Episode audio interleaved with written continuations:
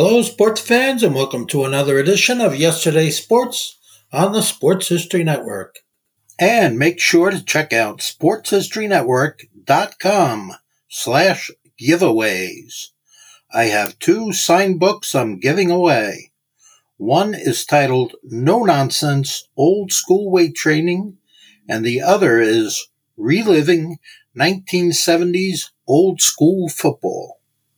This podcast is part of the Sports History Network, your headquarters for the yesteryear of your favorite sport. You can learn more at sportshistorynetwork.com. Now, live and direct from the press box at Old Comiskey Park, it's time for When Football Was Football. Let's join your host, Joe Ziemba, with another forgotten tale from Chicago's pro football history. Let's go! In professional sports, there have been numerous examples of brothers leading their teams to distinction and success. And while these siblings may not always be representing the same team, the mere fact that multiple players from the same family reach the highest level of athletics is indeed impressive. In baseball, we have seen the DiMaggio and the Alou brothers excel for their teams, as did the Barbers and the Mannings in the NFL, and there have been several sets of brothers in the National Basketball Association, including identical twins such as Horace and Harvey Grant, and Dick and Tom Van Arsdale. Uh, speaking of identical twins, I once had the pleasure or displeasure of playing some hoops in those lonely post collegiate days on the south side of Chicago with twin brothers. While we won't mention their names to protect the innocent, as well as protecting them for any possible plaintiffs still seeking damages, from their sharp elbows all these years later, we'll simply call them the Fritz Boys. Now, these gentlemen were identical six foot eight twins with both different playing styles and different personalities.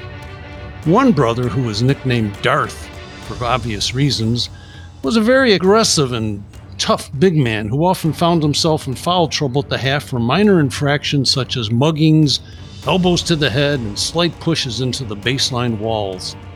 This problem was easily solved at halftime when his brother, known as the Good Fritz, would simply exchange jerseys with his siblings at the halftime break. The Good Fritz was more of a finesse player with a deadly outside shot, but one who rarely experienced foul trouble.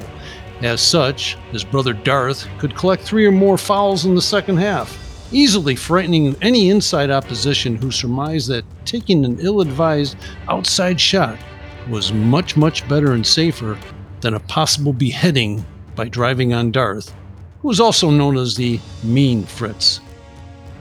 After the game was over, both Fritz boys were very pleasant during team discussions, although the good Fritz wouldn't stop talking until addressing his sixth beer, while Mean Fritz wouldn't start talking until he reached that same milestone.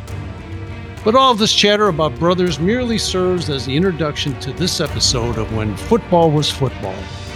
Our program today will focus on a pair of brothers who are nationally known for their stardom on the fields of the Ivy League, but also demonstrated exceptional ability on the professional level with the Chicago Cardinals in the very early days of the National Football League. And yet, long after they left this planet, the brothers continue to have a presence at every single game of the NFL, even if no one really knew their name, or should I say, any of their names. The surprising story began way back in the late 19th century when the brothers were born in Chicago. Perhaps you remember the football playing Horowitz brothers. No? Or maybe you might recall them as the McMahon brothers of the Chicago Cardinals. Hmm. If not, then maybe the name Horween will certainly ring a bell. While this revolving door of names may sound mysterious and intriguing, there were valid reasons for the boys to answer each of those labels, both before and during their playing careers. The oldest brother was born on August 3, 1896, as Ralph Horwitz.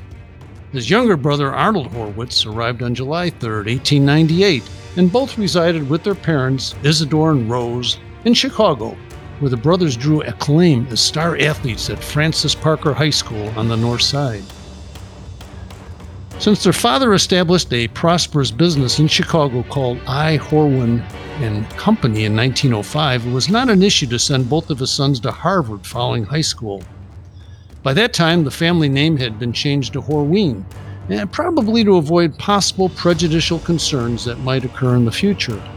Anyway, Ralph became a solid 200 pound runner and kicker for Harvard after entering the school in 1914. The Champaign Daily News stated Ralph Horween is regarded as the equal of any halfback in the country. Arnold joined the Crimson in 1916 as a freshman and demonstrated skills on both sides of the ball for the Harvard rookie squad. Following his enrollment, the Boston Globe reported on Arnold's prep career, saying, At his high school, the Francis Parker in Chicago, he played about every position on the football team, finally filling the fullback's berth as his rightful possession. Incidentally, he did his part in track and baseball as a shot putter and baseball twirler. It should be noted that both of the brothers interrupted their academic careers at Harvard to join the U.S. Navy during World War I, with each reaching the rank of lieutenant from 1917 through 1919. Then, with the Horween brothers' sibling tandem back following the war, Harvard marched through the 1919 season undefeated with a 9 0 1 record and knocked off Oregon 7 6 in the 1920 Rose Bowl. This was Ralph's senior year at Harvard, and he earned honorable mention All American honors. Harvard was considered the national champion that year despite no formal competitive selection process being in place to determine that illustrious honor.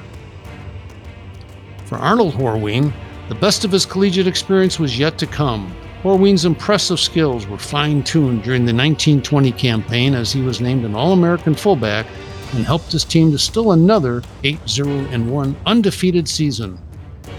Ralph stuck around Harvard for that season as well and helped coach the backs and the kickers, of which Arnold became quite adept.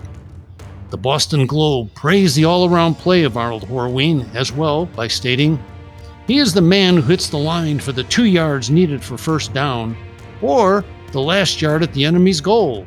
As a defensive fullback, he is the man who plugs the middle of his line, taking all the smashes that come his way, playing a killing game getting in on 90% of the plays in the enemy offensive.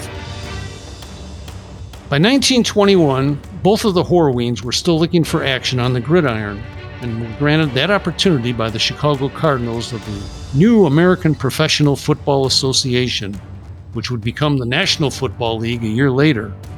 There was just one slight problem, and you'll like this one their mother. Despite both of the brothers having accumulated a rich resume in war, academics, and on the football field, their mother Rose was not happy with the idea of her sons joining the perceived rabble rousers who ran the hideous professional football circuit. So, in order to deceive dear old mom, the Horween brothers took on still another name. This time it was McMahon, oddly, an Irish name. So it was only an initial letter that appeared on the first name of each of the McMahon brothers in the surviving Chicago Cardinals programs for those years. Ralph was listed as R. McMahon, and Arnold, logically, became A. McMahon. Both joined the club in 1921, with Ralph concluding his pro career in 1923, while Arnold played through the 1924 season. In 1923 and 1924, Arnold also coached the Cardinals and enjoyed some success, finishing 8 and 4 in 1923 and then 6 4 and 1 in 1924. And it was during this time frame that Arnold finally began using his proper last name of Horween.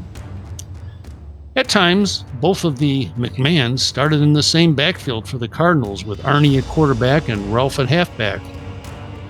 To add to the confusion, R. McMahon was often identified as C. McMahon in the local newspapers for some reason.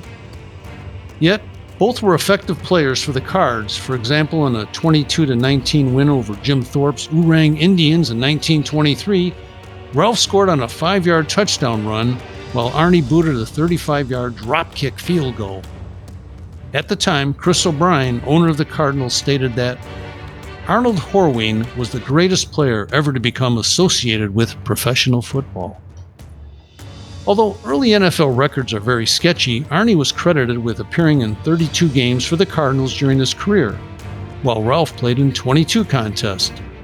Ralph received some additional notoriety very late in his life when in 1996 he was recognized for being the first former NFL player to reach the age of 100. After leaving the Cardinals, both of the Horween brothers were immensely successful. Older brother Ralph went back to Harvard and received his law degree and then bounced back to Chicago, where he embarked on a fruitful legal career, while also being involved in patents and oil and gas legislation. When Ralph Horween passed away on May 26, 1997, at the age of 100, he was indeed the oldest NFL player at that time. Arnold also returned to Harvard in 1925 as the head football coach of the Crimson. Horween compiled a 30, 25, and 1 record through 1930 when he resigned from his position to join the family business full time. Sadly, Horween was often unfairly targeted for his coaching decisions at Harvard due to his Jewish heritage. Arnold then moved back to Chicago and became involved in the management of his father's business, now called the Horween Leather Company. Along with his brother Ralph, Arnold Horween oversaw significant growth in the business and became president and chairman of the company in 1949. He passed away on August 5, 1985, at the age of 87. And yet, the Horween business remains to this day on the north side of Chicago and continues to play a very important part in the game of football. The Horween Leather Company has supplied and continues to supply the leather needed in the construction of footballs used in the National Football League. However, ladies and gentlemen, please note that the old familiar pigskin as we knew it is really now made out of cowhide. Thank you for sharing some time with us on this episode of When Football Was Football on the Sports History Network. Please join us next time when we'll look into the rare story about how two Chicago pro football legends achieved tremendous success coaching in the Canadian Football League. Thank you.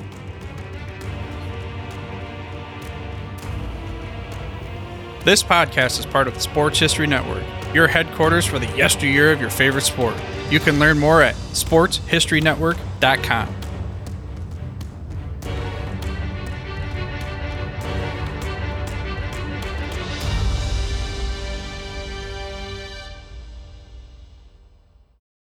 We at the Sports History Network are so glad to introduce to you a new addition to our lineup, Gridiron Greats Magazine Podcast. It's a weekly podcast that focuses on the history and memorabilia of North American football since its inception in 1869. It's hosted by Bob Swick, the publisher and editor of Gridiron Greats Magazine, and Joe Squires, a longtime contributor to that magazine. The podcast was launched in 2017 and has over 150 episodes that you can listen to now on the Sports History Network, as well as your favorite podcast provider.